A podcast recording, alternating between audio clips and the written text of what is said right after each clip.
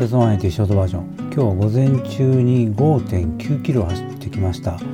日と同じぐらいの時間帯だったんですけども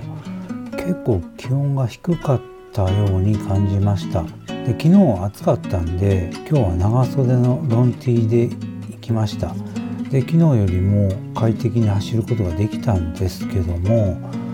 手袋していかなかったんですね。あんま何も考えずに手袋なしで行ったんですけども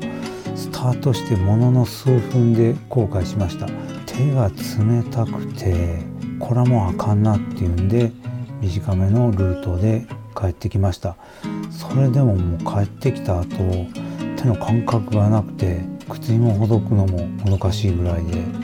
お湯で温めてもなかなか温まらない。そんな感じでしたね。でちょうど今東京マラソンのエリートクラスがゴールしたとこでした。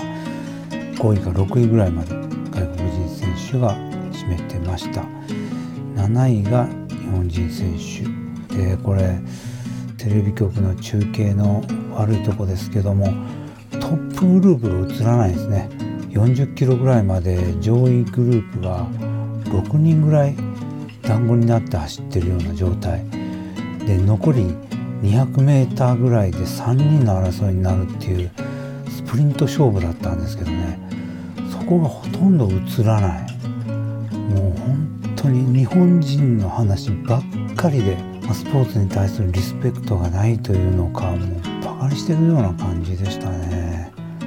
残念なものを見ました、まあ、今回は記録的なものはあんまり見るべきものはなかったです、まあ、日本人選手が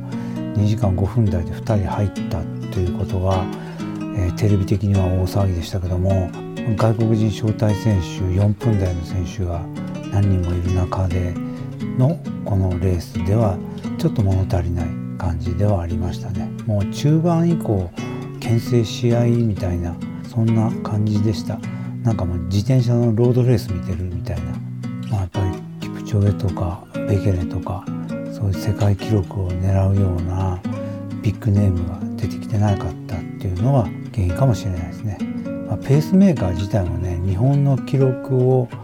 意識したようなペースメイクしてたんでね世界記録のペースメイクされてなかったんで外国人招待選手たちもそういう戦いになってしまったのかもしれないですね。